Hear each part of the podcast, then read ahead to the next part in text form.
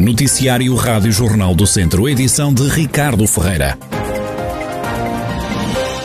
Vai fechar a delegação de Viseu da SPA, Sociedade Portuguesa de Autores, que em todo o país vai encerrar 12 espaços. A região centro vai ficar sem qualquer delegação. Na SPA de Viseu trabalham quatro pessoas que foram apanhadas de surpresa com a notícia do fecho da delegação.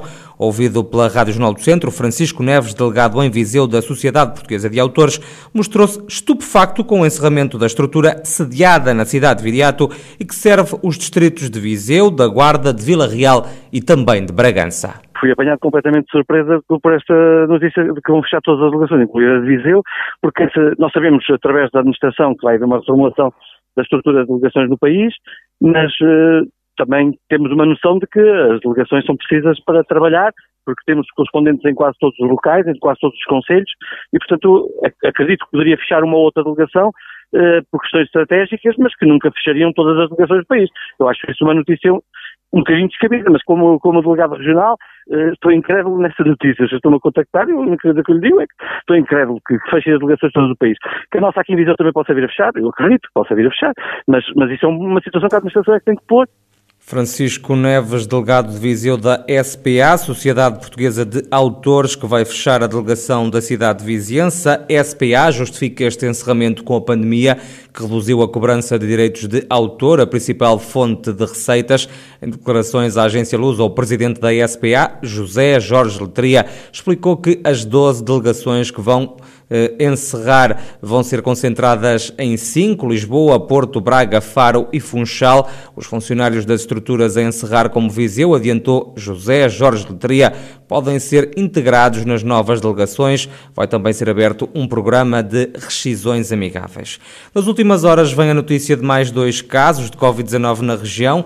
Os conselhos de Mangualde e de Tondela contam com mais um infectado cada. No total, e desde março do ano passado, já foram registados na região 28.140 casos de infecção, pelo menos 25.482 recuperados e 622 vítimas mortais. O Sindicato Democrático dos Enfermeiros de Portugal está preocupado com o possível despedimento de enfermeiros do Centro Hospitalar Tondela Viseu. Carlos Ramalho, presidente deste sindicato, deste sindicato defende que despedir enfermeiros é, é prejudicar o hospital porque diz os profissionais são preciosos nos serviços. Foram enfermeiros que foram contratados a termo certo, ou seja, por um determinado período de tempo e por um determinado tipo de funções. Quando nós todos temos a certeza que neste momento os enfermeiros são necessários para satisfazer necessidades permanentes, ou seja, não só a resposta imediata que se tem que dar neste momento à situação de pandemia do Covid, mas para todas as outras situações que o Serviço Nacional de Saúde neste momento necessita. Portanto, não faz sentido contratar enfermeiros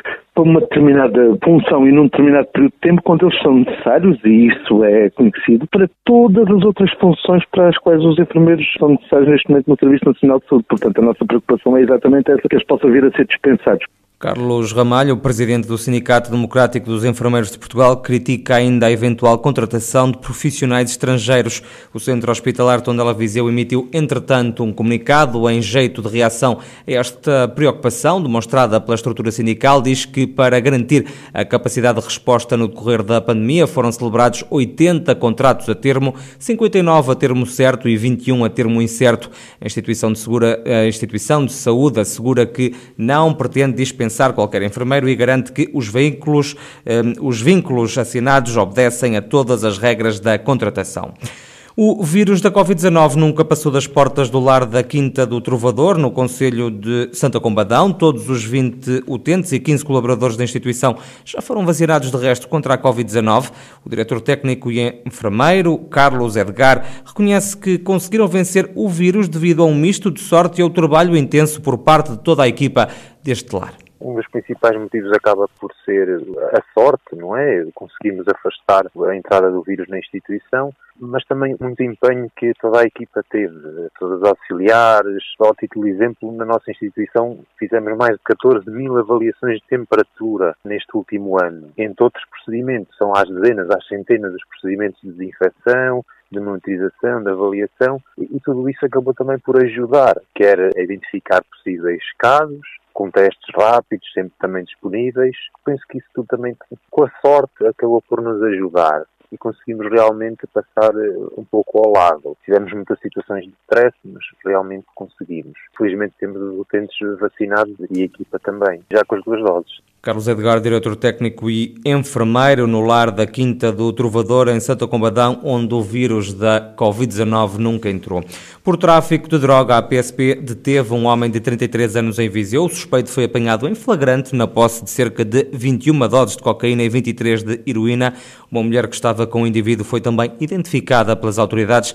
A Polícia de Segurança Pública de Viseu anunciou ainda a detenção de um outro homem de 34 anos por ameaças e injúrias a um agente. Segundo a Força Policial, uma patrulha foi chamada a uma habitação por causa de um caso de agressões entre o detido e o companheiro da mãe. Quando chegou ao local, foi recebida esta patrulha de forma violenta e com injúrias por parte do agressor que acabou detido. O Partido Socialista acusa o presidente da Câmara de Viseu, Almeida Henriques, de eleitoralismo, em causa a inclusão das casas do bairro da Cadeia no programa Primeiro Direito, que prevê a requalificação de habitações sem que estas precisem urgentemente dessa intervenção.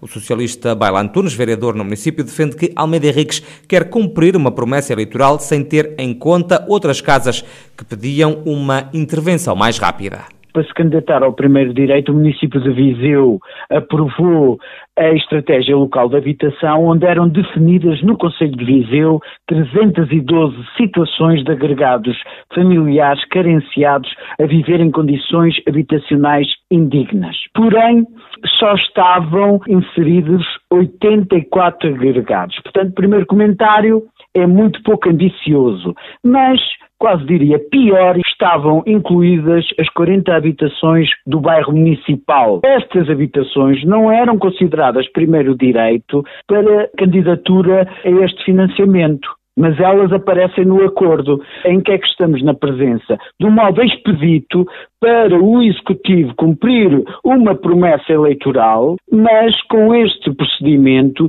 descarta o financiamento a verdadeiras situações indignas de habitação. A resposta ao presidente da Câmara de Viseu, Almeida Henriques, em declarações na última reunião do Executivo, confirma que recorreu aos fundos europeus para requalificar o bairro da Cadeia e que se trata de uma decisão que revela boa gestão de dinheiro. A oposição tentou desvirtuar o assunto dizendo que nós estávamos aqui a canalizar verbas para o bairro da cadeia. Claro que também estamos a canalizar. Se o bairro da cadeia tem habitação social, se nós temos uma comparticipação mais baixa no bairro da cadeia, se pudermos ter as casas de habitação social a ser comparticipadas a 100%, não hesitaremos, desde que o programa o permita, e ainda ontem falando com a senhora Presidente da CCDR, ela não viu problema nenhum no assunto. Portanto, isto é boa gestão dos fundos comunitários. Se eu puder ter uma obra comparticipada a 100%, não vou ter comparticipada a 60%, a 70% ou 85%. Portanto, é boa gestão, mas enfim, a oposição parece não perceber isso.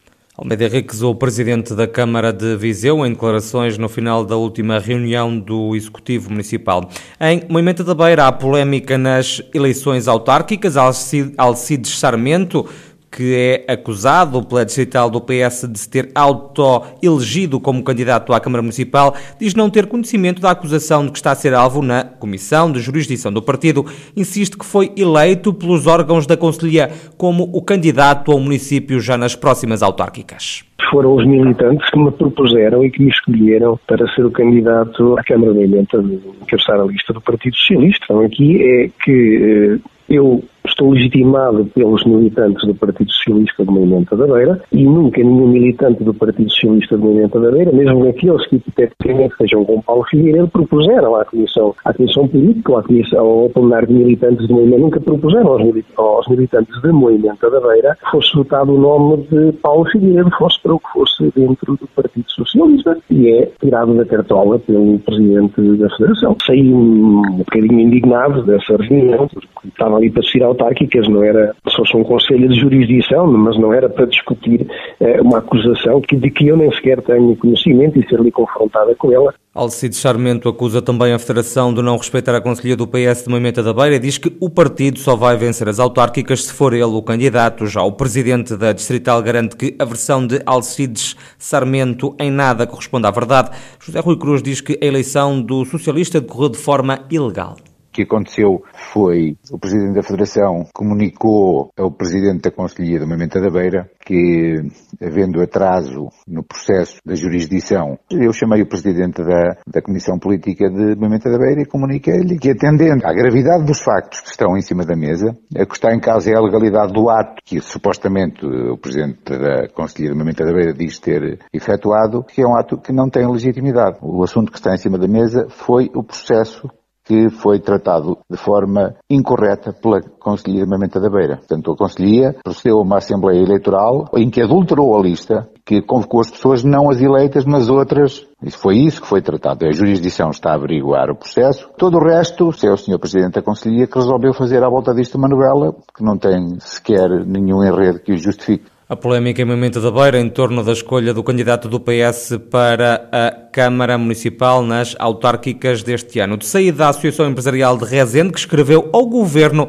a apelar à reabertura urgente do pequeno comércio, do qual dependem muitas famílias. A vice-presidente desta associação, Anabela Oliveira, admite que a situação é dramática e que muitas lojas podem nunca mais abrir portas. Esta situação agrava ainda mais a débil posição que já tem a economia na região e, ao mesmo tempo, vemos que muitos, muitos dos empresários queixam se que não sabem quando vão voltar a abrir, não sabem sequer se vão voltar a abrir, alguns deles referem já a isso, e, e por isso nós sentimos que está em causa a sobrevivência de muitas famílias do nosso território. Com o cenário negro, a Associação Empresarial de Rezende escreveu ao Governo a apelar à reabertura do comércio. Anabela Oliveira espera que a tutela não faça ouvidos mocos a este apelo. É esperar que o Governo ouça, não é? A Associação Empresarial de Rezende, ouça outras associações que também devem com certeza estar a, a solicitar o mesmo, porque é muito importante a economia criam estes empresários,